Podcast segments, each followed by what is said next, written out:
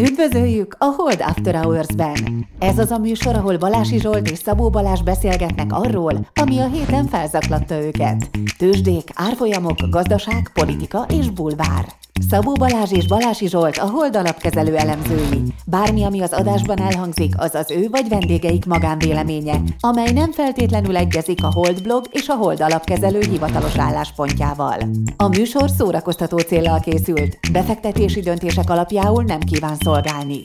A Hold alapkezelő ügyfelei és alkalmazottai egyaránt rendelkezhetnek pozíciókkal az adásban tárgyalt pénzügyi eszközökben. Na hát üdvözlünk mindenkit!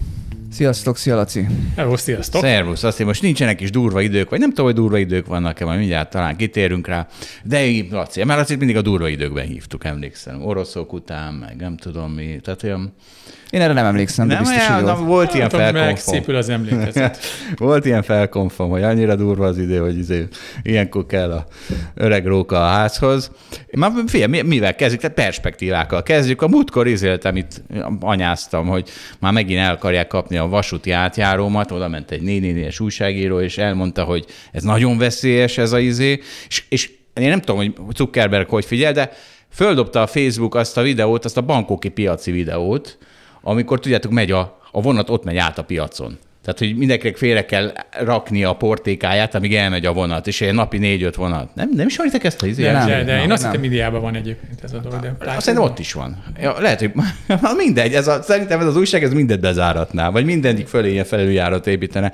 Na, ez, e- ezt el akartam mondani ennek az újságírónak, hogy vannak durvább helyek, mint a Rákos rendezői, nem tudom micsoda. És tehát, hogy nézzék körül, mielőtt átmész a vasúti átjárónál, tehát, hogy ezt kellene valahogy kiküszöbölni, hogy ne kelljen körülnézni? Igen. Aha. Na, jó, Valaci velem van, hát ennek nagyon örülök. Az újságíró szerint egy felüljáró a megoldás, mert ezek a szemetek, mint én, fogják és a biciklit áttolják a akár 30 percen át lezáratott a sorompó mellett, és ha nem jön a vonat, egy rendezőpályadon, akkor áttoljuk. Na mondjuk szerintem biciklivel ez mehet, mert hogyha elut a vonat, akkor ugye nem fog a nagyon, már helyszínen és stb. nem fog összetörni a vonat, meg mindent, tehát most meghalsz, és akkor minden, minden megy tovább. Ugye az autó az azért rossz, mert hogy bemész elé, akkor az autó összeroncsolódik, és akkor leáll a közlekedés, egy, egy napig mindenki szív, de hát szerintem hogy mondjam, nem körülnézni mindenkinek. Ne vegyük már az emberektől ezt a jogot. Nem? Tudjátok, az nem, államnak köszönöm. meg az a feladata, hogy védje az embereket, de ne nyissuk ki ezt a vitát. ne ezt a vitát. Persze, és legyen ezért 5 km per óra a sebesség az autópályán, mert akkor egyébként nem Annyira védheti, hogy épít egy felüljárót, ha van rá pénz. De, de annyira is védhetni. Magyarországon, hát figyelj, hogyha most megnéznénk, hogy mire költenék, akkor mondjuk az a felüljáró az a, az a 349 hát a, attól függ, hogy mennyire forgalmas. Na, Na jó, menjünk tovább. el S&P 500-ra, mert tessék, itt van egy izém, hogy mindig jönnek a szezonitások, és most ez a, ez a hét, amikor igazán elindul a szezonitás, de nekem nem úgy tűnik, mintha elindulna a szezonitás egy folyton. Bár most jött három óriási nap, és ami nagyon vicces, hogy ugye mi történt, ami ez a 10 éves hozam 4,7%-ig kiszúrt néhány hete, vagy hónap, nem néhány hónapja, és akkor mindenki össze volt tomolva, és esetleg is a piacok, mert hiszen 2007 óta nem láttunk ilyen magasat, és most az történt, hogy olyan 5, 5, valamennyiről, nem 5 egészről, visszaesett 4,7-re, és én óriási felszabadulás volt a piacokon, hogy itt visszatért a izé, az IRP, itt ezt írja, nem tudom kicsoda, visszatért az IRP, ugye, ami a Zero Interest Rate Policy, és, hogy, és óriási öröm volt minden eszközben. Szóval ezek a perspektívák nagyon fontosak, nem? Ez kis dolgokra urat Zsolt megint. Ez, ez igaz. De ez múlt igaz. héten relatív nagy emelkedés volt, tehát hogyha örömközi az S&P emelkedik, akkor valóban múlt héten talán a legtöbbet emelkedett az S&P eddig az évben. De racit ezek idegen adják ezek a heti mozgások, Há, nem? Hát figyelem messziről, az biztos, hogy talán olyan szempontból fontos, hogy amennyire így olvasom, elképesztő durva pozícionáltság van mind a két oldalon. Tehát ebben az amerikai, mert ugye amerikai tíz éves van szó, nem tudom, azt a hallgatók tudják-e, és ugye ez a világ leg, egyik legforgalmasabb instrumentum, a leglikvidebb, és hát iszonyú mennyiségű pozíció van mind a két irányban. Tehát, hogy egyébként valószínű fontos, mert hogy amikor nagyon nagy pozíció van mindenből, akkor az minden másra hat, mert akkor sok pénzt lehet nyerni, mert nagyon sok pénzt lehet veszíteni, tehát így agregáltam. Tehát, hogy mondjuk a konténerhajó piacon történik egy 30%-os elmozdulás, az a nagy dolog, de az mondjuk szerintem átcsoportosít pénzt, ami néhány tízmillió dollárt, nem? De, Valá, de az csak az ingyenceket érinti, Laci, csak az ingyencek. Csak az, az a Michelin csillagos piac. Igen, de, de az kevés pénzt, tehát most akkor 10 millió dollár innen átmegy oda. De amikor ezen a piacon történik valami, akkor, akkor ezer, vagy száz, vagy ezer, do, ezer milliárd, hát nem, de száz milliárd dollárok azok át tudnak menni egyik helyről a másikra. És az hmm. már úgy hat. Az egyik oldalra és meg a másik oldalra. Jó oldalra kell állni. Igen, egyértelmű. Na. De te mindig ott állsz, Zsolt. Na, nem ahogy elnézem az alapom, már nem mindig a jó oldal. Na, na figyeljetek. Bár Matávról akarsz beszélni? Matávról nem megy, tehát ott is milyen rossz oldalon állok. Na tessék. A, viszont amire akarok beszélni, az ahol nem tudom, hogy jó oldalon állunk-e, félek egy kicsit, hogy nem.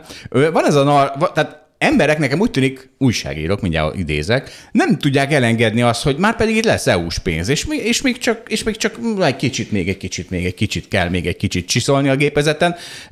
2021 óta megy ez a kicsit kell még csiszolni, és az az első kérdésem, hogy amikor 2034-ben még mindig egy kicsit kell, akkor, tehát hogy mikor adják föl ezen az úton? Ezek, mi, mikor mondanátok ti azt, hogy hát sajnos nem lesz EU pénz? Figyelj, egyébként még én is ezen a nyomon vagyok. Tehát én még mindig azon, hogy valami kis EU pénz lesz. Ha nem is az egész, meg, meg, meg ez, de hogy szerintem lesz. Én sajnos még egy földhöz ragadt vagyok. Zsolt, én is. Tehát, hogy az van, hogy de ugye most pontosan ugyanannyi infóval tippelgetünk itt, mint Igen. aki olvassa az újságot, és valaki másik ott ül, de hogy hát azért az látszik, hogy tudod, vannak ezek, hogy a EU-s biztosok meg kiszivárgott valami információt, de fogalmunk sincs, hogy ezt hogy árazzuk be, hogy ezek, ezek most mekkora mondások, de nekem is úgy jön le, hogy itt a igazságügyi minisztérium az valamit, vagy hogy azon a fronton ott igazságügyi reformok valamik történtek, és valamit el fognak ezek közül fogadni, és az érni fog pénzt. Tehát valószínűleg nem az összeset kapjuk meg, de amit az fel tud oldani, az, az valamennyit fel fog oldani, tehát ez, amit mondanak, hogy 6 milliárd euró jönni fog, vagy van ez a 12 milliárd eurós rész, tehát, tehát azért lesz valamennyi pénz szerintem Már is. egyébként most ugye eszembe hogy ugye tehát a Navrasics is mindig el szokta mondani, hogy szerint ez egy politikai, és egyébként szerintem ebben van is valami. Hát Tehát, hogy ez egy politikai úgy. kérdés, és hogyha egyébként ez tényleg ez egy politikai kérdés, és mondjuk nem egy bírósági szabályozási kérdés, most éppen a következő ö, részlet, akkor,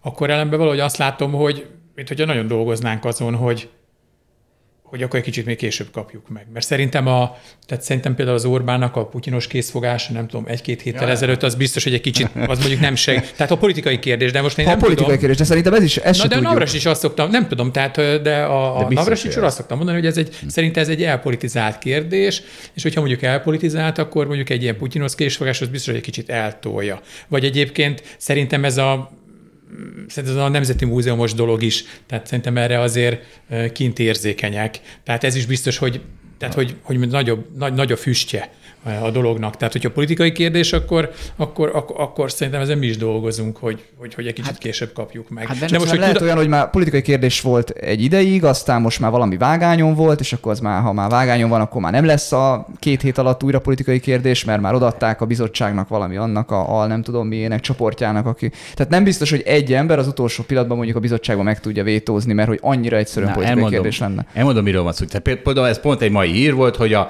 a igazságügyi reforma kapcsolatban volt kilenc izé, problémája a, mit tudom, a bizottságnak, és eh, amire kilencre válaszolta a kormány, és erre már csak kettőt dobtak vissza. És erre itt van a külföldi kommentár, angolul ment, az igazságügyi reformmal és a Magyarországnak szánt uniós pénzek felszabadításával kapcsolatos hírfolyam az elmúlt hetekben fokozatosan javulni látszik, azonban a pénzek folyosítását még várjuk, és egy kisebb pozitív a hír. És itt van egy másik egy portfólió cikkből olvasok. Kényszerpályára került a vita a kormány és Brüsszel között az uniós forrásokról. Magyarországnak járó uniós források ügyében már olyan fázisba kerültek a tárgyalások, hogy mindkét fél mozgástere beszűkült. A magyar kormány rákényszerül, hogy teljesítse a brüsszeli elvárásokat, az Európai Bizottság pedig a jogállamiség kötelmek fogja, ha a kivizetésekről van szó. Tehát, hogy folyamatosan, és megy ez, hogy mindjárt, mindjárt, mindjárt, itt is, tehát már kilencből már csak kettő. Hát ez, ez nem egy pozitívum. Hát jött újabb kettő. Tehát ez nem, ez nem egy pozitívum, hogy a kormány nyolcadszor megpróbált megfelelni neki, és még mindig visszadobálják. De elmondom nektek, hogy hogy van. 2020-ban elmondom, hogy milyen headline-okat olva, szedtem össze így a témában. 2020. 2020-ban járunk, aranykor küszöbén áll a magyar gazdaság, írta Esősi Zsombor, a MAPI csoport vezetője.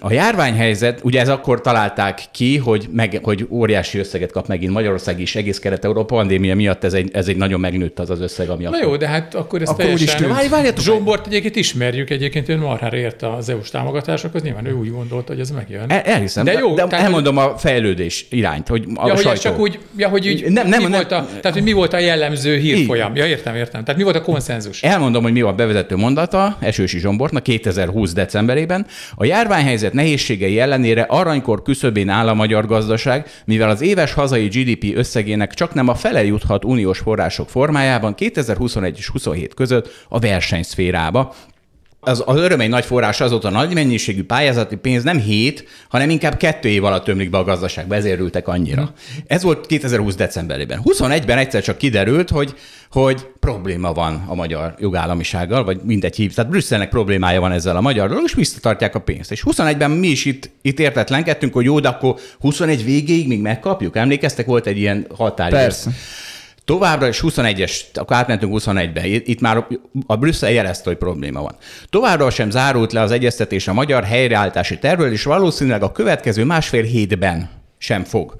Tájékoztatták jól értesült források az EU monitort. A két hónapos határidőből való kicsúszás elsődleges, noha nem kizárólagos oka a pénzek rendeltetésszerű felhasználásának, és ennek ellenőrzésére vonatkozó garanciák miben léte, amelyek a jogállamisági szempontok előtérbe kerülésével tovább szigorodhatnak. Ez volt 21. Csúszhat a magyar helyreállítási terv jóváhagyása, megint 21. Kimondták Brüsszelben, nem jönnek Magyarországra az EU-s pénzek, amíg nem változtat két területen a kormány. Mindig 21. Megmondom én szerintem, tehát, és akkor 23-ban még itt tartunk, amit az előbb olvastam el.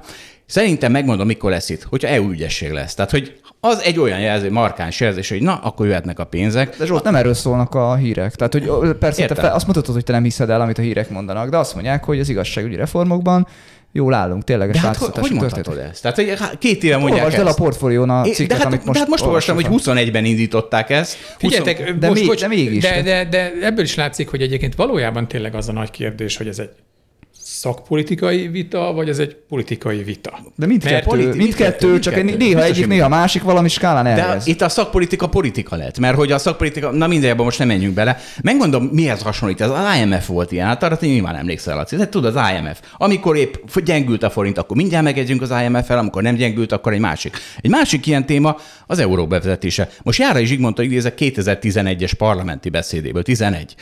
Hozzájárult a devizahitel válság kialakulásához az euró bevezetés állandó csúsztatása is. Az Orbán kormány célkitűzése az euró 2007-es bevezetése volt, és abban az időben, 2001-2002-ben ez teljesen reális célkitűzésnek tűnt. Tehát, hogy én nekem ez ez, ez a kicsit nekem ez az európai vonat egy kicsit elúszni látszik, és, és, és az, hogy az euró, EU pénzek jönnek, az egy, az még egy ilyen utolsó szalmaszál, nem? Hogy, hogy de még azért oda tartozunk Európába is, meg ne, nincs egy ilyen... Figyelj, remélem egyébként, hogy nincsen igazad, de így, ahogy így mondod, így a múlt héten ugye felfigyeltem egy, egy, egy érdekes mondatra, emlékszem még így az EU tagságos vitánkra vagy beszélgetésünkre, amikor legutóbb itt voltam, hogy mondtam, hogy az EU igazából akkor tud nekünk kárt okozni, hogyha elkezd arra utalni, hogy hát nem biztos, hogy az Európai Unió része lesz Magyarország, mert ugye abban a pillanatban, hogy ez megkérdőjeleződik, akkor egy csomó beruházás, ami csak azért jönne Magyarországra, mert ugye akkor mi az EU-n belül leszünk, akkor így elgondolkodik az, hogy ide szabad-e jönni.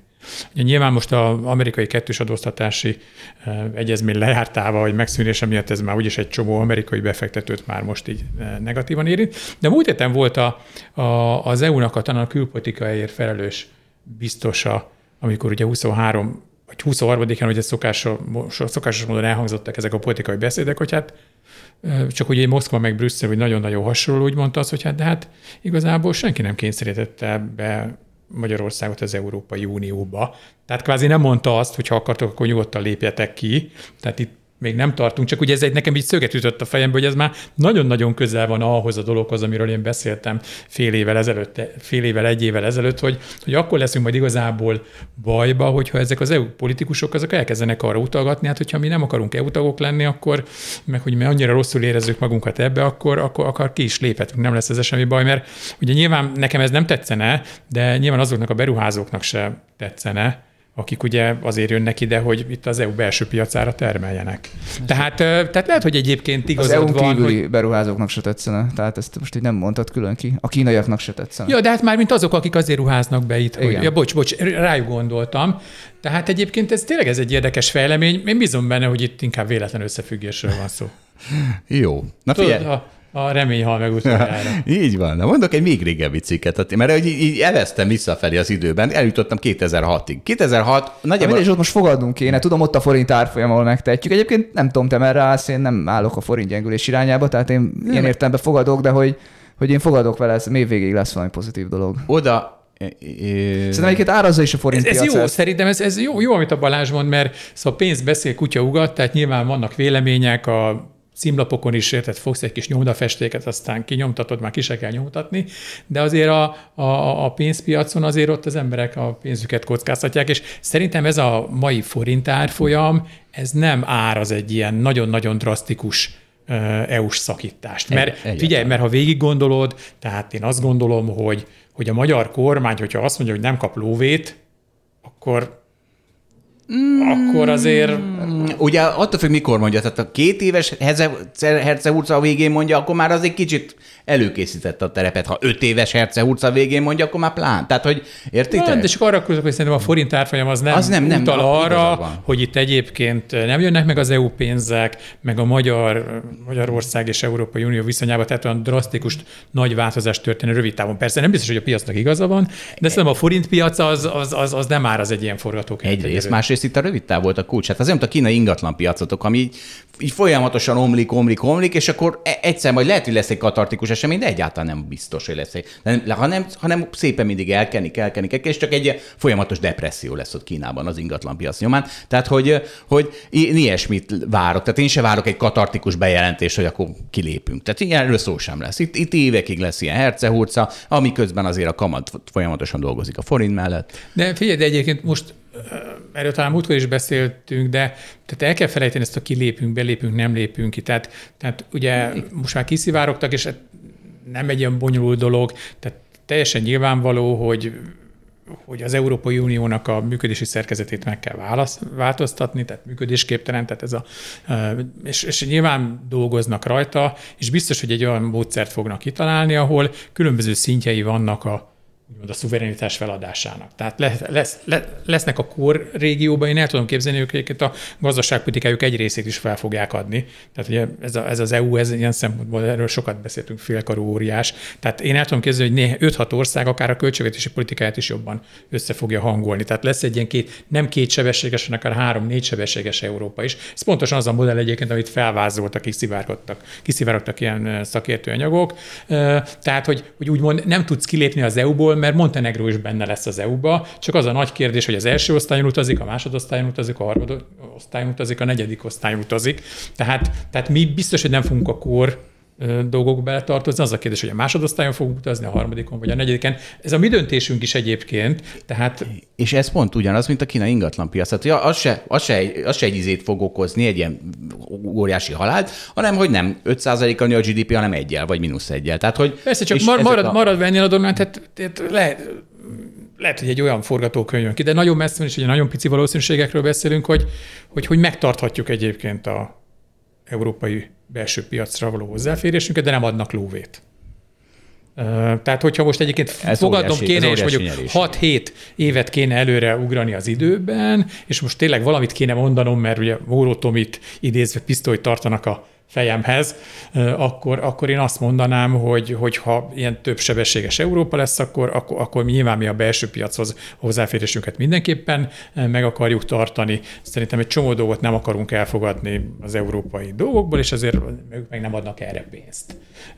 Persze aztán Európa is nagyon gyorsan változik, tehát érted, itt minden évben, két évenként vannak fontos változások, tehát az, hogy Magyarország vagy, vagy Európa ma így néz ki, az egyáltalán nem azt jelenti, hogy Európa így fog kinézni négy év múlva. Tehát ezért ez egy ilyen eléggé vakrepülés. Ennek amúgy részben ellentmond az, hogy valahol meg kell mutatniuk a korállamoknak, hogy azért megéri bent lenni, illetve másik oldalon nem éri meg kint lenni, vagy nem, nem éri meg annyira negyed osztályon lenni most a szavaival élni, tehát hogy valahogy azért meg fogják próbálni úgy csinálni, hogy, hogy azért az bukjon, aki, aki kifelé megy, és nyerjen, aki befelé megy. Hogyha erre nem figyelnek nagyon, akkor, akkor ezt az alapvető integritást ezt valahol ez majd sérülni fog.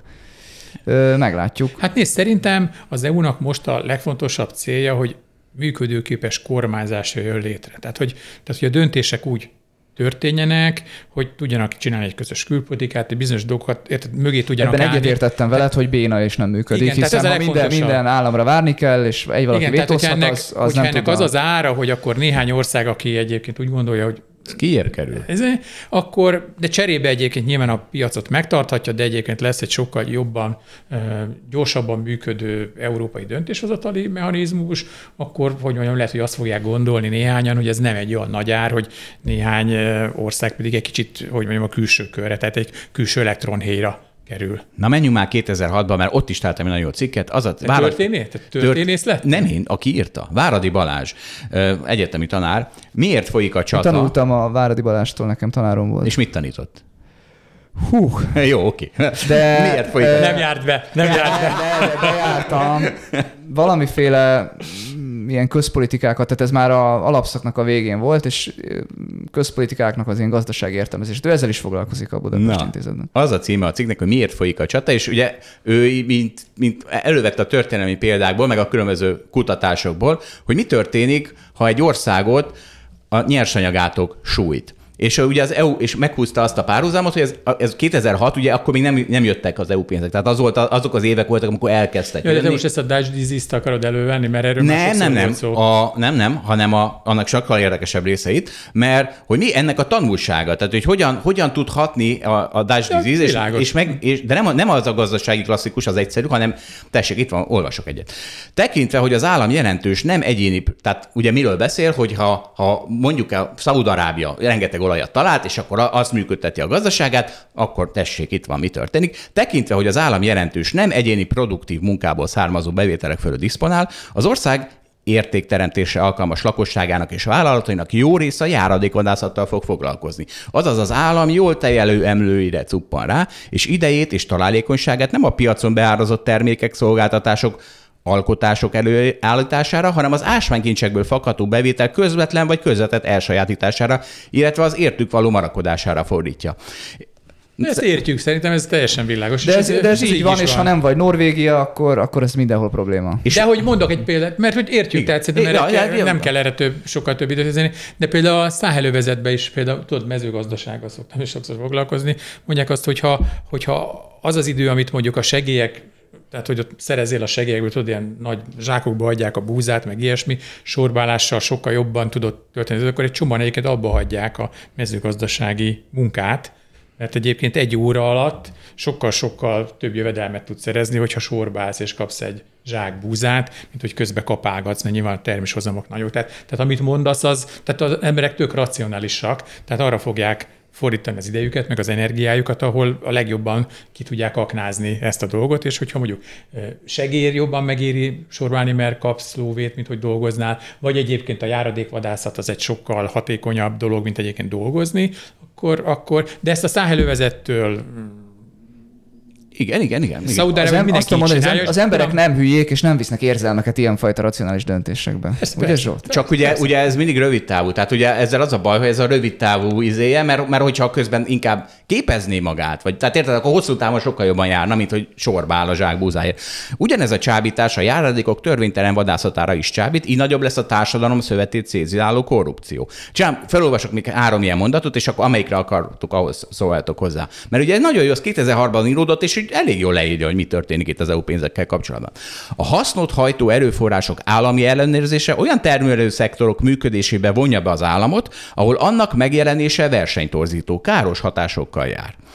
A kormány olajbevételeinek osztogatása olyan lehetőséget ad a kormány kezére, amely vonzóbb számára, mint a társadalmi konfliktusok demokratikus politikai intézmények révén való kezelése, és így lefokozza ezen intézményeket, vagy akadályozza kifejlődésüket.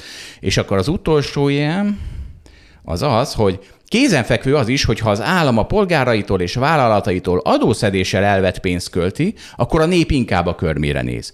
De ha az ásványkincsekből fakadó talált pénzt adja ki, akkor az állam kicsúszik az adófizetők ellenőrzése alól. Tehát, hogy a, a német adófizetőjét azt ellop. De egyébként ez, ez, ez, így van. Én most név nélkül mondok egy sztorit, még 10, 10 évvel ezelőtt, vagy nem is tudom, marha régen volt valami ismerősöm, aki egy ilyen valami városhoz került olyan pénzek kapcsán, és akkor mondta azt, hogy a, az EU, és akkor most direkt nem mondok, hogy milyen kormány, meg így, meg úgy, meg ahogy, de mondták azt, hogy tehát nagyon egyszerű deal volt, mondták azt, hogy a normális adóbevét, tehát föntről megmondták nekik, hogy az EU pénzt kinek kell odadni, de iszonyatosan megsértődtek akkor, amikor esetleg a normál pénzek be bele akartak ugatni felülről, érted? Tehát, hogy nagyon-nagyon, tehát, hogy azt gondolnád, hogy egy össze-vissza rendszer van, de nem. Tehát azt mondták, hogy ez a normál pénz, úgymond ezért megdolgoztunk, ebben ne ugassatok bele föntről, de az EU pénzt azt meg elfogadták, hogy azt meg megmondják, hogy kinek kell megnyerni. Tehát ez egy Na. X évvel ez, de ez így működik. Szörnyű. Igen, igen, igen. Szörnyű. Megmondom, hogy mi szörnyű. Itt ezek nem tudják, hogy leszálljuk a díjakat.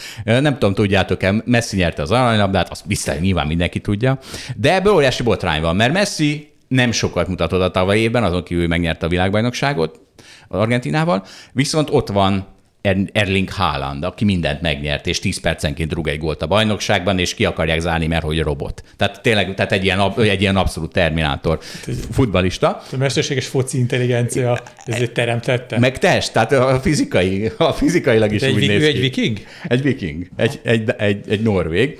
És itt van, itt van két szavazó. Ugye ez a, az aranylabdát úgy adják oda, hogy vagy száz újságíró a világ minden tájáról szavaz. Itt van a norvég újságíró szavazatai, Lars Tjarneas. Első Erling Haaland, nagyon jó. Második Lionel Messi. Harmadik egy brazil, negyedik egy belga, ötödik egy spanyol. Most Enrique Wolf szavazatait is felolvasom. Enrique Wolf, ő az argentin újságtól jött. Mik a szavazatai? Első Lionel Messi. Második Julian, Julian Alvarez, szintén argentin. A negyedik szintén argentin, az ötödik szintén argentin. Egy szál Bappé fért be, harmadik helyre franciaként, szerintem beraktam el, hogy így kínos lenne öt argentint beírni, és hogy eh, én ezt gyűlölöm. Tehát ez a, ami nekem vagy a barátaimnak jó, az, tehát hogy hogy lehet ezt csinálni? Én, eh, te tudod, nem... hogy, tudod, hogy mi jutott nekem erről eszembe? Na mi? Hogy ezt a szavazási szabályrendszert ezt szerintem te találtad ki.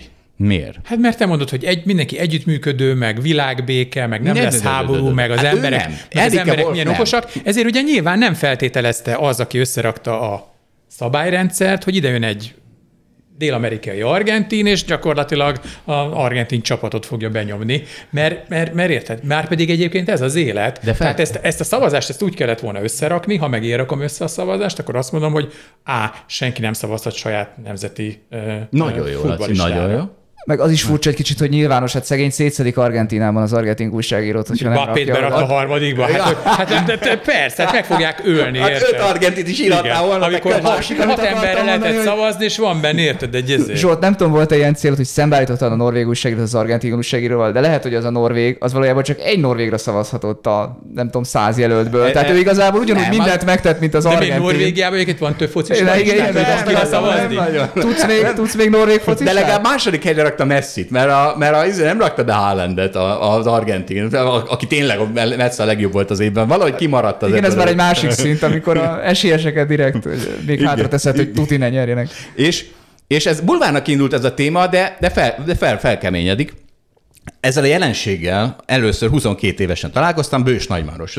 Te nyilván tudod mi, te tudod? Te, Tudom mi, de nem úgy találkoztam vele, hogy te valóban. E, mert ugye Bős Nagymaros... De figyelj, öt... amikor az téma volt, akkor meg te nem voltál 22. Ezt most nem, nem, nem, nem, nem. Akkor te 12 nem. voltál igen, inkább. De Hagy, de már akkor is komoly politikai. Hagy, hogy kifejtsem a sztorit. Tehát ugye a Bős Nagymaros az arról szólt, hogy már 77-ben, vagy valami, igen, azt hiszem 77-ben volt, igen, 77-ben aláírt szerződés Csehszlovákia és Magyarország, hogy megépítik ezt a magyar-szlovák határon, ezt a csehszlovák határon, ezt az erőműrendszert. Ez egy vízi erőmű. Egy vízi erőmű. És az történt, hogy aztán, ahogy jött a rendszerváltás, fölerősödtek a zöld hangok Magyarországon. És elindult egy olyan politikai mozgalom, hogy Magyarországon már vállalhatatlan lett, és a magyar kormány először felfüggesztette, majd 89 vagy 92-ben fel is bontotta a szerződést. Miközben már kész volt 80%-ban, vagy nem tudom, 90%-ban, és erre, erre, erre persze óriási uh, izélet, patália lett, mindenki beperelt mindenkit, eljutott a Nemzetközi Bíróságra, Hágába azt hiszem. És itt van a fő szavazat, 14 szavazattal egy ellenében megállapították, 15 bíróról van szó, a világ minden tájáról, bírókról, hogy Magyarországnak nem volt joga felfüggeszteni, majd később teljesen reállítani a nagymarosi beruházás munkálatait, és a bősi beruházás rá részét, amiért az 1977-ben aláírt szerződésben és egyéb kapcsolódó dokumentumban felelősséget Tudom, vállal. hogy mi lesz a megoldás. Az a bíró, aki úgy az argentin volt. Szerinted Valás? Megmondom magyarul. Herceg Géza. És akkor én nem értettem. Tehát, hogy azért ott van az a 14 bíró. Hát azért biztos, hogy nincs mind megvéve, biztos, hogy nincs, nem mind a szlovákok felé húz a szíve, hanem a 14 bíróból 14 azt mondja, hogy itt bizony szerződésszegés történt. De számított, hogy mit mond a magyar? Hát nem. A, neki, a saját lelkének számít, és a saját lelkének számított. De lehet, hogy attól fél, hogy megverik, hogyha az olyan. Na, igen, ez olyan, mint az argentin újságíró. nem, nem, nem, az, az argentin az egy jó csonda. Na, jó, hát örülök, akkor együtt értettünk. Egy, na, igen, szóval én itt találkoztam ezzel először, és teljesen felháborodtam, hogy hogy lehet valaki egy bíró, és ez, ez egy nagyon, tehát ez a, leg, a legképzettebb bíró Magyarországon. Tehát a hágai bíróság egy izéje, vagy akkor nyilván. A, ő volt az legképzettebb. Szerintem, és ebből is következik az, hogy szerintem nem lehet ilyen mar nehéz helyzetbe hozni a focis újságírókat. Ezt szerintem az argentin nem érezte magát egyébként rosszul, de lehet, hogy például a Norvég már igen. Tehát egyszerűen tényleg egy, egy, egy bizonyos ilyen finomításokat kell a rendszerbe, hogy senki ne kelljen, senkinek ne kelljen eldönteni, hogy mere nem a saját sztárjára Na, Ez szavazni. nagyon jó lesz. Erre nem is gondoltam, hogy még a FIFA-t is megreformáljuk, vagy nem is tudom, ez nem az, ez valami. De, de nagyon naív az a szabályrendszer, ami, tehát hogy, hogy, hogy rossz a szabályrendszer, igen. érted? Ezért mondtam azt, hogy te mert hogy te vagy ilyen nagy ilyen emberek, hogy izé, vagy, vagy a racionalizmus, meg a világbéke, meg ilyesmi. És ilyen köcsög Tehát... argentin izéken elbukik. Igen, a, a valóságon. Elbukik a valóságon. A, a valóságon elbukik az Excel modellem. Na, tessék, itt van Warren Buffett, az a szemét. Jelenleg 9 milliárd... Argentin? Nem, nem, de 9 milliárd dollárt csinál a kockázatmentes befektetésein, nem is, nincs itt, hogy mi évente vagy hetente, a, ami, ami a... Figyelj, ez annyira jó, hogy ezt mondod, Zsolt, tényleg annyira jó, mert hogy nekem pont ez a legnagyobb probléma, erről beszélgettünk ment is, hogy tehát, tehát a befektetőknek a 95%-a, hát én befektető vagyok, én trédelek, érted? Tehát trédelek. És, és amikor nulla a kamat, akkor is trédelek, mármint a kockázatmentes kamat, tudod, hogy nem, és amikor nem tudom, 5 Amerikában vagy Magyarországon 15%, akkor is trédelek. Érted? És most éppen beszélgettem egy olyan ismerősömmel, aki ilyen nagy trading platformnak a ügyfélmenedzsere, és kérdeztem tőle, hogy lát-e egyébként nagyon lényeges változást attitűdökbe, hogy drasztikusan megváltozott a kamatkörnyezet, hogy az emberek máshogy ö, trédelnek el, és azt mondja, hogy nem.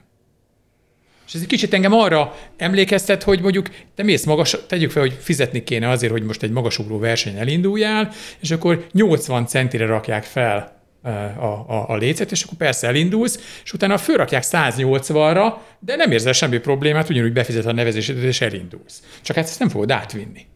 Tehát, tehát, tehát az öreg Warren Buffett, érted, már mindent megtapasztalt, azt mondja, hogy kapok kamatot, annyira nem olcsó a piac, hát akkor jöjjön az a kamat érte, jöjjön, aminek jönnie kell. A kis ezék, a kis, kis befektetők, azok meg trédelnek, mint az állat, ahelyett, hogy az nagy öregeket követnék. Ilyenkor nyugodtan lehet pihenni, lehet élvezni a kamatot, lehet foglalkozni a gyerekekkel, ki lehet festeni a szobát. Meg... Balázs, te mit csinálsz? Hát a, a, az van, hogy a Laci már a nagyon racionális befektetőkről beszél, mint a Warren Buffett, akinek tényleg ugye általában rengeteg részvénye van, és persze neki nagyon fontos, hogy néha visszavonul vagy nem. De nézd meg a magyar társadalmatól, van 100 milliárd forint megtakarítás, megtakarítás, és abból mondjuk van részvényekben mondjuk ezer.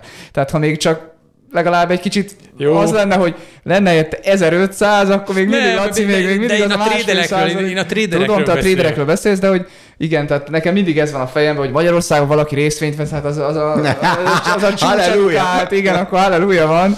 Tehát én, én, akkor ne, jó, igazad, ne csesztessük, jó, ne csesztessük. De, de egyébként igaza van a Lacinak, és még, hogy még szakmaibb legyen, amit mondott, tehát hogy itt a reálhozamot tényleg érdemes nézni, és itt Amerikában marhára egyszerűen elérhető, valaki két évre el tud érni reálhozamot, tehát hogyha valaki éppen izgul, hogy fú, megvettem, de félek, hogy esik, meg kicsit drága, meg megvettem, mert hát, ha még felmegy 5-10 százalékot, na az, az hülyeséget csinál, mert hát akkor tényleg vegyen de, kötvényt, és akkor, persze, de és akkor ugyanott van. De hogy egyébként nyilván a befektetők nem racionálisak, Zsolt, tehát marhára nem. Egy tehát, csomó, egy csomó tehát nem. A legtöbb nem. Hát most figyelj, ti is beszéltetek a műsor valamikor, hogy és most nem tudom, persze a múlt hét eseményei után ez még érvényese, de hogy tényleg Amerikában egy tíz éves tipset meg tudsz venni 2-2,5 százalékos reálhozammal. Tehát ami a következő tíz évre az neked beégeti a két és fél százalékot.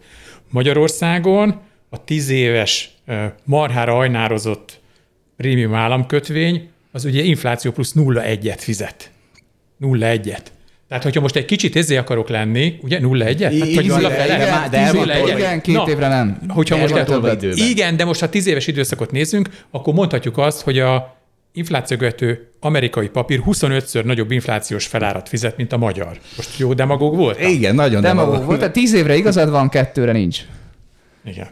Na, szóval akkor most itt más fog populistáskodni, Ceglédi Zoltán politológus, akitől egy 40 másodperces bejátszás bejátszunk, és aztán ezt kielemezzük. Hogy Magyarországon kevés garázscégből kinőtt milliárdos vagyon van. Ezeknek egy jó része az az államtól való ö, ö, optimális távolságon nőtt meg, mert privatizáltak. Meglepően széles körben járadékvadászat, igen. Így van. És ez a 90-es évektől, tehát a rendszerváltás Persze. időszakától, az 80-as évek végétől széthordásától, az uniós pénzek lenyúlásáig, e, a különböző közbeszerzésekig azt látjuk, hogy már csak azért is lehet ennek a baloldali gondolatnak, ha úgy tetszik, morális alapja is, mert nem az történt, hogy, vagy az esetek 99%-ában nem az történt, hogy egy 20 éves srác kifejlesztett egy szoftvert, amit utána megvett tőle valami nagy multi, és ebből lett gazdag, hanem jól nősült, ö, ö, ott volt a szobában, amikor erről döntöttek, mm. stb. stb. Na, tessék, jól nősült, azt mondja Szegély Zoltán. Tehát egy csomó ügyfelünk, én azt hiszem, ahelyett, hogy jól nősült volna, után dolgozott. Laci, te például jól nősültél? Azt, hogy jól nősültem, igen, minden szempontból meg vagyok elégedve. De egyébként ez már rég, ez régi, régi probléma nekem is, hogy, hogy a sajtó nyilván irtozatosan sokat foglalkozott régen is a, a botrányokkal, miközben ugye mi most már 20 éve csináljuk ezt a privátbankot, hogy egy csomó ügyfelemet ismerem, mindegyik egyébként kőkemény munkával kereste a pénzt. Tehát annyira más az a valóság, amivel én találkoztam így az ügyfelekkel való kapcsolat révén, meg megint más, ami ugye a újságok címlapjáról jön elő. Nyilván mind a kettő valós, de aki mondjuk a médiából um, ismeri a, ismeri a dolgokat, akkor ő, ő nem ismeri mellette azokat a sztorikat, amikor valaki kőkemény. Én meg inkább, a, inkább az előzőt ismerem. Tehát nagyon-nagyon különböző világokat látunk, és és, és, és ezért néha úgy egészen megdöbbenek, hogy az embereknek mi a véleménye a, a, a vagyonosokról, az embereknek mi a véleménye a kapitalizmusról, mert ugye ennek a, a, a és nyilván a sajtó azért szereti egyébként nyilván az aftos dolgokat kidomborítani. Mm, nyilván az emberek ezzel találkoznak inkább attól meg, hogy finom volt otthon a nagymamának a túrós étese, arról meg nyilván nem annyira jó pofa írni, az senkit nem érdekel. Miközben jó volt a rétes, jó jó profitot csinált a cég 12 évnyi beruházás után, tudod, tehát ezek, ezek kevésbé látványos sztorik, nem ezek vannak a címlapon, és aki a címlapokból informálódik, annak egy kicsit szerintem fals véleménye van a, a, a világról. Attól függetlenül, hogy azoknak a történetnek egyébként gondolom a 70-80 százaléka nem 100, de mondjuk 60-70 százaléka biztos, hogy igaz. Hát én a Laciban jobban megbízom, hogy hitelesebben látja a 90-es éveket, mint én, mert, mert akkor nem volt tapasztalatom, de tényleg azt, nem azt kell megnézni, valaki végigfutja mondjuk a top 100-as listát, akkor, akkor abból ismer mondjuk 30-40-et, és hogy sokszor egyébként pont azokat ismeri szerintem, a, akikhez valami botrány kapcsolódik. Most nyilván ugye a top 10-et jobban ismeri, mint a 70 80 közöttieket, de hogy tényleg azt kéne valakinek, hogyha van rá ideje, végigfutja, hogy egyébként ott hány becsületes ember is van, akkor szerintem is javulni fog a kép. Tehát a, a, a Lacinak ezt az érzését osztom, és azt is osztom, hogy persze az újság az, hogy ezt megírja, az meg, az meg kellett. De igen, ez a Ceglédi Zoltánnak az általánosítás, az nagyon-nagyon durván túlzás hadd had mondjak el egy, szerintem egy jó, jó illusztrációt. Tehát mit mondaná Ceglédi Zoltán a videótorról és Lakatos Péterről? Azt mondja, hogy jaj, könnyű volt, neki jókor volt, jó helyen, jókor privatizálta a, a, a videóton. Na de könyörgöm, az nem, az nem a, a, a Lakatos Péter nem az 100 milliárdos, mert akkor privatizálta a videóton, hanem, ha már már utána 30 évig kőkeményen egy kurva nehéz piacon üzemeltette, napi 10 órában, vagy heti 70 órában dolgozva. És mert hány ilyen cég ment közben? Persze, jó, de, jó, de erre tehát, az, tehát azoknak a cégeknek a 95%-a simán eltűnt a sügyesztőbe. Pontosan, hát pontosan. Voltak, Igen, de azt szokott csúnya sztori, hogy megszereztem, egy millióért adtam, 100 millióra egy év múlva, és azóta nem kell értéket teremtenem, csak Na, ben van pénzpiaci alapokban a pénz. De szerintem ő a videótorra is ezt mondaná. Érted? Tehát az ő fejében ez a videótorra is baj. Hát igen, tehát Én azt hiszem. durván általánosított, igen. Na, oké. Na figyeljetek, durva általánosítás, neztek. De ez egy kicsit egyébként, mert tudom, hogy te szereted ezeket a kosaras példákat, de akkor egy kicsit olyan, hogy ott van mondjuk egy kosar az NBA-be, 210 cent, és azt mondják, hogy Hát, hát hogy könnyű. Hát, hát figyelj, neked arra könnyű, tehát igazából ve- vezessünk be kosarasadót, mert hát, hogy most figyelj, ha én 210 centinek, akkor én is ott kosaraznék. Miközben szerintem biztos nagyon sok 210 centis ember van, én negyed sem ismerek személyesen, de hogy arra kevesen játszanak az nba nem? De. Tehát akkor, akkor igen, akkor magasságadó, ugye? Tehát akkor magasságadót kell. Mert a magasak akkor azok biztos marha jól tudnak kosarazni, azoknak könnyű kosarazni, azok egy csomó pénzt tudnak keresni az NBA-be, fizessenek ettől még valóban számít, hogy ki honnan indult, meg jó, jókor volt a jó helyen, tehát ezek mind, mind Az kell. is számít, meg az, hogy a következő 30 Csak az nem determinál arra. Nem tehát hogy a, valószínű, hogy a 210 centis rácoknak az egy százezreléke kerül be az NBA-be, nem? Igen. Na, figyelj. És van egy csomó mellékhatása, meg gondolom 48-as a lábad, nem kapsz cipőt. Mezitláb kell járnod egész évben. És kirögnek az iskolába, és nincs csajod. És Igen. úristen, na jó, jó, ne is. Jó, de jó, hogy nem vagyok 210 centi. Na, itt van a... Szerintem te egyébként így 150 centisen is tudnád Még minden. a karriert az NBA-be. Helyes. Worldly Philosopher, ez a, ez, a, ez, a, ez a híres közgazdasági történelemkönyv, és ebbe bukkantam erre a következő részletre. A 18. századra már nem az aranyra tekintettek, mint a nemzetgazdaság forrása, hanem a kereskedelemre. Ez a felvezető. És akkor most jön a érdekes bekezdés. Az új filozófia új társadalmi problémát hozott magával, tehát az, hogy a kereskedelem került központba. Hogyan lehet a szegényeket szegényen tartani? Általános volt a nézet, hogy ha a szegények nem szegények, akkor nem lehet rájuk számítani, hogy kemény munkát végezzenek anélkül, hogy túlzott bért kérnének. Hogy a társadalom boldog legyen, szükséges, hogy nagy számban legyenek tudatlanok és szegények is, írta Bernard Mandeville, a 18. század elejének legravaszabb és leggonoszabb társadalmi kommentátora. A merkantilista írók tehát, amikor Anglia olcsó mezőgazdaság és ipari munkásarai tekintettek, komor helyesléssel bólogattak. És ha körbenézek a világban, akkor, akkor ugye azért ez történik. Tehát a Amerika importálja a szegényeket Mexikóból, hogy elvégezzék azt a munkát, amit az amerikaiak már nem akarnak, nem? Tehát, hogy Európa importálja a szegényeket, mint a Pakisztánból, Ukrajnából, nem tudom, hogy elvégezzék. Tehát, hogy azért ez olyan szörnyen hangzik ez az egész, de Figyelj, tehát a merkantilizmust azt vegyük külön, az egy hülyeség. Nem a merkantilizmusról beszélünk, erről. Kell-e a szegény réteg azért, hogy el legyenek végezve azok a dolgok, amik el vannak, amiket el kell végezni?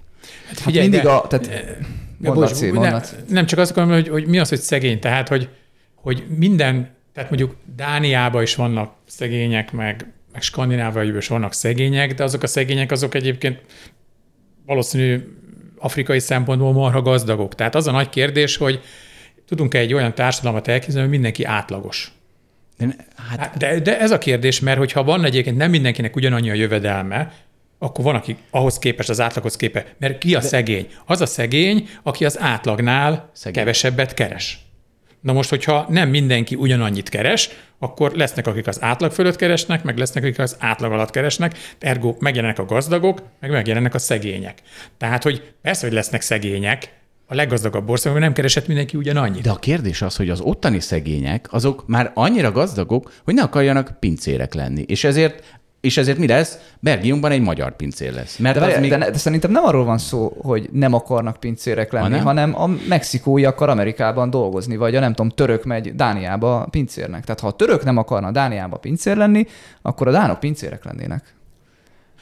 Nem, én meg azt gondolom, hogy inkább Ebben biztos vagyok, hogy akkor a dánok pincérek hogy akkor, De nem azért, mert fölmenne az ára. És akkor meg Felmenne nem... az ára, igen. De most... Nem, és... nem, nem, szerintem, szerintem bocs, nem, én nem piaci árak szempontjából közelítem meg a dolgot. Tehát, tehát hogy ha van munkaerő utánpótlás, tehát mondjuk így Mexikó, stb. stb. stb., akkor nyilván azokra a területekre tud bejönni a verseny, ahol nem kell különleges képzettség. Tehát atomfizikus, lehet, hogy lesz egy atomfizikus hiány, de az atomfizikusoknak a bérét nem tudják a mexikói bevándorlók levinni, mert azok nem tudják elvégezni az atomfizikus, de mondjuk taxiba... Az orosz, meg a kínai, meg az indiai atomfizikusok igen, viszik. Igen, igen, igen, igen, igen, igen, de mondjuk egy taxiba azért a legtöbb ember be tud ülni, mondjuk egy, egy, egy, egy bárba egy legtöbb ember be tud élni, tehát nyilván szerintem ezek a szakmák, ezek, amíg egyébként volt utánpótlás, addig, mert ugye ide könnyű az utánpótlás, tehát ide folyik be könnyen a, a, a víz, tudod. Tehát ezek, ezek nem elzárt helyek. Ugyanakkor, hogyha most eljátszunk a gondolattal, és lezárnánk a munkaerőpiacot, és nem engednénk azt, hogy a mexikóiak meg a kenyaiak bejöjjenek bartendernek, meg taxisnak, akkor ez egy tök érdekes dolog lenne, mert hirtelenjében lehetséges, hogy egyébként taxizással sokkal több pénzt lehet keresni, mint mondjuk könyveléssel, Érted? Mert akkor mindenki ott azok az emberek eldöntik, hogy ők mivel akarják eltölteni az idejüket, és mennyi pénzt kérnek érte. Tudod? És akkor lehet, hogy azt mondják, hogy egy irodába ücsörögni, az nekem igazából az egy kényelmes dolog, azt megcsinálom százért. Tudod? De hogy azt mondják, menjek ki a hidegbe, megszívjak, akkor az csak akkor csinálom meg, hogyha 170 lesz. Tudod? Nem, én csak azt a dumát nem szeretem, amikor az van, hogy nagy-Britanniában már, Mekiben már nincsenek rendes angol dolgozók, mert ott már csak nem tudom, a lengyelek vállalnak munkát, mert csak a lengyelek vállalják el. És hogy ez persze, ha most ránézzük, akkor igaz, de pont ez a példa, amit a Laci mondott, hogy jó, akkor mi lenne, ha most kitiltanánk az összes lengyelt, akkor mi történne? Én azt gondolom, hogy valahol a múltban az történt, hogy előbb volt a gazdasági változás, bejöttek a lengyelek, majd lehet, hogy az angolok ma már hozzászoktak, hogy ők már nem mennek el a Mekibe dolgozni, mert angolként már nem mész el a Mekibe dolgozni, de ha ezt most visszaváltoztatnánk, amire szerintem egyébként nagyjából nincs lehetőség, nem fog visszaváltozni, a Brexit sem tiltotta ki a lengyel McDonald's-os dolgozókat, de ha mégis kitiltanánk őket, akkor előbb-utóbb az angolok visszaszoknának a mcdonalds dolgozni, és akkor ez a lám-lám az a kultúra, ami most azt mondja, hogy na hát az angolok erre nem hajlandók, akkor majd hirtelen megváltoznak. Szerintem tudod, hogy mi történne? Elkezdenek többet főzni. Mert ugye most azért olcsó McDonald'sbe menni, mert ugye ott van egy csomó jó kereső angol, és azt hú, nekiállok főzni, ha csak nem tudod, gurman vagyok, vagy ez a hobbim, akkor az most két órát elszórakozok vele, ennyi pénzt megkeresnék vele, nyilván a tizedéből megkajáltatom a családomat a McDonald'sbe, de egyébként a feléből megkajáltatom a családomat egy normális étterembe, tudod, mert ott sokkal olcsóbb órabérő emberek dolgoznak, de értem, ez eltűnne, akkor szerintem az étterem marhára megdrágulna mert ugye nem lennek olcsó dolgozók. Vagy automata lenne. És akkor egy, valószínűleg az egy sokkal bonyolultabb kérdés lenne, hogy főzzek otthon egy ezét, egy, egy mondjuk egy rántott húst, vagy menjek el az étterembe, mert az étterem marha drága lesz. Meg itt majd mindjárt megcsinálják már robotok egy 10-15 év múlva, és akkor ez a persze, 10, persze, persze, most van teljes olyan, most persze, van tehát ez egy, ez egy hülye példa volt, mert nyilván egyébként az automatizálás mm, az meg fogja oldani ezt a dolgot, csak most így, tudjátok, most így játszottunk egy ilyen dolgot, hogy se automatizálás Igen. nincsen, se munkerő. A gyerekeim kedvenc étterme a wasabi, mert ott egy ilyen megy körbe egy ilyen, izén, egy ilyen szalagon a kaja, és csak le kell szedegetni. És azt szerintem a wasabinak is ez a legkedvencem. Malajziában voltam, ott meg mondhatnám, hogy tök bevett, ami nyilván túlzás, de hogy mondjuk voltam két-három helyen, ahol robot hozza ki a, a kaját. De miért? Hát ott egy csomó ember van. Hát ezek jó De mégis, szép. tehát hogy ott vannak, vannak robotok, és akkor az úgy megy, hogy berakják a konyhába, a robotba becsippantják, az be van valahogy a robotba szkennelve, és akkor tudja, hogy nem tudom, hatos asztal, ráírják. Hogy... De hogy néz ki, mi R2D2 vagy? Aha, vagy... úgy, aha, úgy, sokféleképpen. Aha. Tehát az dizájnolják a robotot. És akkor a robot az úgy néz ki, hogy van ilyen feje, képernyő a feje, ott mosolyog rajta, ugye kivetít, és akkor mögötte a robotnak átjel, meg vannak így a polcok, amikre rárakják a Aha. tálcákat, és akkor robotot kiküldik, és akkor tudja, hogy oda megy a hatos asztalhoz, valami érzékelőben van, lehúztad a izét, akkor nagy mosolya elmondja, hogy köszönöm, akkor visszarakod a nem tudom, üres tálcát, vagy nem rakod, vagy amikor jön, jön és akkor már megetted a kajádat, akkor visszarakod, és akkor nem kell annyi pincér. Tehát ilyen, ilyen simán van Malajziában, reptéren is van, meg elegáns étterem is van erre építve. Tehát, hogy Magyarországon nem láttam ilyet, de egyébként valószínűleg megvalósítható. Gondolom a robotporszívó is valami hasonló elve működik, és ez, ez magyar háztartásokban is van. Megmondom, mi van Magyarországon.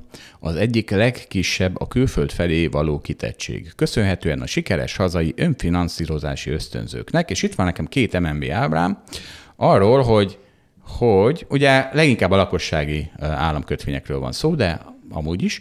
Magyarországon 22 százalék a a, mi ez, a háztart, vagy 24 százalék 2023. augusztusában a háztartások aránya a, az államadóságon belül. Tehát ez gyakorlatilag a, a lakosság. A negyedét a lakosság finanszírozza. Igen. Másrészt pedig, aminek szintén örülnek, az állam finanszírozásán belül a külföldi szereplők részaránya ismét meghaladja a lakosságét.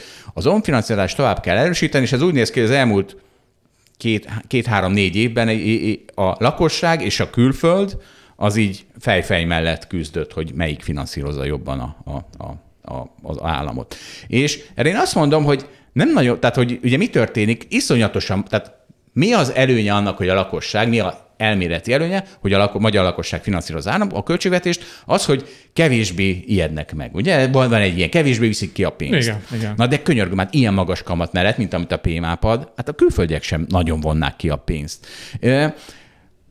Úgyhogy ha, szerintem, ha kell különbséget találni, de nem, erről tessék, erről mondjatok erről valamit. Nem, hát figyelj, szerintem a jelenlegi kamatkörnyezet az annyira extrém, hogy ebből szerintem nem vonjuk el nagy következtetéseket. Tehát amikor mondjuk volt még ez a De ez már MÁ plusz Igen, de MÁ plusz, de most a MÁ plusznak a utolsó, az ötödik évben volt 6%-os a kamata, tudod. Tehát, hogy azért Azt hívjuk jóval kisebb, igen, vagy, 5 évre 5 volt egy, igen, igen, igen, igen, és látszott, hogy egyébként a lakosság tökre szerette. Tehát, hogy szerintem egyébként, ha én gazdaságpolitikus lennék, én is nyilván örülnék annak, hogyha a lakosság minél több pénzt tart az államkötvényekbe, mert biztos, hogy sokkal nehezebben reagál, mint egy amerikai hedge fund, aki... Na tudod, de Laci, de kurva drága. Hát ez iszonyatosan drága. Igen, hogy... Az a kérdés, hogy mennyit, a, mennyit adnál, Persze, Laci? persze, persze. Egy százalékkal ezért mondom azt, vagy tízzel? Ezért mondom azt, hogy most nyilván most nem a jelenlegi kamatszintről beszélek, ezért megyek vissza. Csak a... ez van. Hát ettől annak körül az MNB, hogy ezzel a borzasztó magas kamatszinten sikerül a lakosságot bekényszeríteni. Na de hát ez a gatyánk rá Na de figyelj, de hát most nem volt más választási lehetőség. Tehát érted, 430 volt. Hát 430 ja, volt az euró, és fel kellett nyomni a, tehát nem azért ment fel a kamat, mert, hogy mondjam, mert nem hogy most hát sokat akart fizetni az államadóságkezelő központ a magyar lakosságnak, hanem éppen omlott össze a forint. De a PMAP-ot nem akkor hirtelen bevezették, PMAP már év, egy, év, egy-két évvel előtte de most, volt. most megnézed a PMAP-ot, éppen mondtam, hogy tök versenyképtelen normális esetben az amerikai 10 éves infláció követő papírhoz képest. Az amerikai infláció követő kötvény az 250 bázispontot fizet infláció fölött, a magyar meg 10 bázispontot. Tehát, tehát most mondhatnánk azt, hogy Na, jó. De mivel két éves távon másképp van, ezért még sokan jó, tartják tehát forintban. Most de egyébként igen, de hogy tehát szerintem is, nekem is az érzésem, hogy nyilván ugye itt nincsenek, hogy mi, mi a jó arány, mennyi, mennyit tartson a belföld lakosság, ez is egy 20%-ot, 30-et, 50-et, mi az optimus, nem tudom, de én úgy érzem, hogy ma már közel lehetünk a, ahhoz, ahol elértük a célt, így 10 év alatt, Ebből nekem az következik, hogy most már azért vissza lehetne vágni, hogy maradhat rajta valami felár, tehát valamennyit tényleg megér, hogy a belföld az itt maradjon, de, de, de, de, de már nem kell olyan nagyon, de, nagyon de figyelj, de hát az infláció fölött 0,1, ez tök verseny. Tehát most tudom, hogy most a, de most a követő, annyi, de igen, igen, de, az, de a követő Ugye, miatt dolog. A, a, tehát a csökken az infláció, igen, addig addig nagyon igen, jó a PMAP. Ha elkezd újra emelkedni, akkor meg Na jó, de vegyünk egy tíz éves időszakot, amiben lesznek fölfele, meg lefelé menő időszakok is. Tehát most ezért mondom, felejtsük Csak akkor egy a múltban vonzó volt, azban igazad van, hogy jövő évad, akkor nem vonzó. Tehát ezzel, ez nem de én, én, azt mondom, hogy ha most elfelejtjük ezt a rendkívüli időszakot, és most előrülünk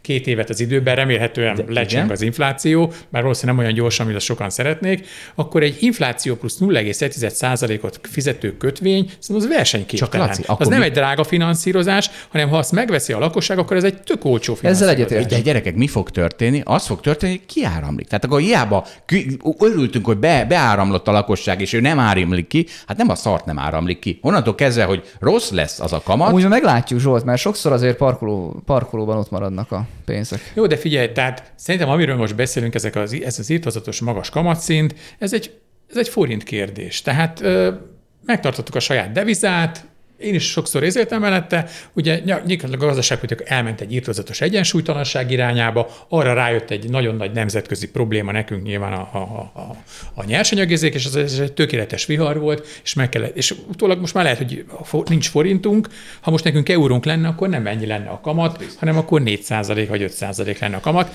Tehát ez a forint, ez nekünk nagyon sok pénzünkbe került, nem kellett volna, hogy így történjen, de ugye a monetáris politika, meg a gazdaságpolitika, tehát, tehát a gazdaságpolitika nagyon durán, tehát pont akkor mentünk el egy nagyon nagy osztogatás irányába. Tehát kicsit pech volt, hogy ugye a választásunk, a, választás. a választásunk és a, ez a írtazatos nagy energia válság, ez, ez, ez egybeesett. Valószínű, hogyha ez a kettő mondjuk két év különbséggel történik, akkor már nincs ilyen nagy baj. Kisebb bajok akkor is vannak, de ez a kettő dolog, ez így összejön. Meg az EU-val való, meg az EU-val való összevetés, igen. Sok igen, de az egy ön, tehát, tehát, én azt gondolom, igen, hát végig a, a, és a osztogató gazdaságpolitika az is egy saját döntés. Tehát igen, a, a, az EU pénzek, meg a gazdaságpolitika az egy saját döntés, és erre rájött a, a, a, a, a gázár, ami nem egy igen, saját döntés. Igen, igen, igen, igen. Erre mondják azt, ugye, hogy erre mondja azt a magyar, hogy csőstől jön a baj. Na, meg... És csőstől, ugye érted, csőstől. A magyar. Tehát nem, az olaj úgy áramlik a csövön, meg a De gáz nem mindegyik magyar Tehát mondja még ezt. 200 évvel ezelőtti a mondás, gondolom, vagy 150, és még akkor, ja, már akkor és akkor is tudták, hogy ebből lesz a vagy a cső, csőstől jön a baj. De tényleg, miért mondták? Hát ennyire tudták. Látod? Ezek a magyarok. Hát. Na, de figyeljetek, de, de, és az a vicces, itt a magyarok hát, sem magyarok. Hát, tehát, de látszik az, hogy tehát mennyire okos nép a magyar. Tehát már a 200 évvel ezelőtti ezért kap... és tudta, hogy majd akkor csőstől jön a baj, és a csövő jön a baj. Nyilván ezért kap magas kamatot. De nem mindegyik kap magas kamatot, mert ugye mi történik? Az, akinek van pémápja, az kapja ma, ma, ma, magas kamatot, és az, akinek nincs, mondjuk a szegények már megint, és ez az alsó 70 az meg fizeti ezt a kamatot. Tehát, hogy a, a költségvetésen keresztül. Tehát, hogy mert ugye mi szokott a PMAP mellett érvelni, hogy nem baj a magas kamatot, mert a magyarok kapják a kamatot. Na de Na, de a magyaroktól. Tehát, hogy erre mertek valamit mondani? De figyelj, itt a kamat, tehát ez, tehát ez, egy, ez, egy, ez egy derivátum. Tehát a, a, ja, egy, egy, rossz, egy rossz gazdaság, pedig egy döntések ja. és a saját devizának a, a, a, az árát fizeti meg valaki, és hát jó, megszívtuk. Azt akarod mondani, hogy megszívtuk. Hát Azt akarod kérdezni, hogy ez egyenlőtlene? Igen, tehát hogyha a belföldi lakosságnak a megtakarításait akarod támogatni, akkor az mindenképpen egyenlőtlen lesz, mert, mert hát ugye kinek van megtakarítása érdemben, hát de, de, a top 1 százaléknak van a legtöbb, aztán a top 2 százalék. Tehát nyilván tömegek nem tudják venni a magyar állampapírt, vagy hát, hogy mondjam, az is tömeg, hogyha veszi a első 10-20 százalék valamennyit. De azért nincs igazad Zsolt, mert egyébként a magyar állam az szívesen fizet a külföldieknek is. Hát most nézed meg az intézményi pénzeknek a piacát. Te, mi egy magyar alapkezelők vagyunk, mi nem rakhatjuk be az MNB betétbe a pénzünket. Ezért nekünk rövid lejáratú állampapírt kell helyette venni 300-350 bázisponttal alacsonyabb kamattal. De hogyha te fogod magánszemélyként a pénzedet, és most nem mondom, meg a, és nem mondom meg a banknak, mert gondolom, és kiutalod Ausztriába, és az osztrák cég ő be tud menni az MNB-nek a tenderére, és hogyha mondjuk levon 100 bázispontot, tehát a külföldeknek sokkal magasabb. Tehát nem, nem, nem jó a, helyz, a probléma vázolásod, mert az intézményi piacon a külföldeknek sokkal több pénzt fizet a magyar, a, az MNB, vagy a magyar állam, így mondjuk konszolidáltan, mint a magyaroknak, tudod? Ez is ennek a káosznak az eredménye. És akkor, na, és akkor mi van? Akkor most akkor a magyar az nem Mind, Én mindent mindenkinek a szemére vetek. Itt, itt szemre vetünk. Igen. Tehát egyébként, ez, egyébként szerintem ez egy hülyeség. Hát persze. Tehát ez, ez egy tök ez hülyeség, hogy nekem ki kell vinnem a pénzemet, érted, egy kinti bankba, akkor az berakja az MNB-be. Ez egy bank és a gazdasági minisztérium és az egyebeknek a hogy mondjam, különböző érdekei, szemléleteiből alakult így, hogy lett itt négy-öt kamat, és akkor kinek mi. Reméljük, ez de, nem marad fel de sokáig, ennek, de teljesen... Na jó van, de a, a lényeg az, hogy a külföldi sokat kap a pénzért, a magyar meg keveset. Így van. És Na most ez egy patrióta? Így van. Tehát ez egy patrióta gazdaságpolitika? Ez a része nem. Ugye? Hát utálva a külföldeket sokkal magasabb kamatot kapnak, mint én. Hát basszus kulcs. Jó. És nekem is külföldi kell válnom, ki kell vinnem a pénzemet meg... külföldre, és onnan kell becsempészni Magyarországon, hogy megkapjam azt a pénzt, amit a külföldi megkap. Persze a külföldi azért levesz, nyilván egy száz bázispontot levesz Akkor belőle, de még is jobban járok. Akkor Lacinak még egyszer felolvasom az MNB slide címét. Magyarországon az egyik legkisebb a külföld felé való kitettség, köszönhetően a sikeres hazai önfinanszálási ösztönzőknek. Na, mégiscsak. Tehát, hogy na mindegy. Na figyeljetek, ezt te küldted, Laci, Teams. De valószínűleg lezárva az előző témát, tehát valószínűleg még kisebb a külföld felé való függőségünk, mint a statisztika mutat, mert azoknak a magyaroknak, akik kivitték a pénzüket, hogy magyar MNB betétbe helyezzék el a pénzüket egy külföldi bankon keresztül, valójában azok nem is külföldiek, hanem magyarok, Igen. és még nagyobb a magyar önfinanszírozásnak az aránya. Igen, mondjuk szerintem azért ilyen viszonylag kevés van. Na hát akkor figyelj, Laci, akkor, akkor köszönjük szépen. Baj van, megint hívunk, most nincs baj. Nincs. Mindenkit üdvözlünk itt a nem bajban. Köszönjük, köszönjük szépen a meghívást. Köszönjük, hogy velünk tartott a Hold After Hours mai részében. Ha tetszett a műsor, kérjük értékeljen minket, és iratkozzon fel csatornánkra, hogy azonnal értesüljön legfrissebb epizódjainkról. Az adással kapcsolatos részleteket és az említett cikkeket, ábrákat keresse a Hold blogon. Ez volt a Hold After Hours. Tartson velünk a következő adásban is!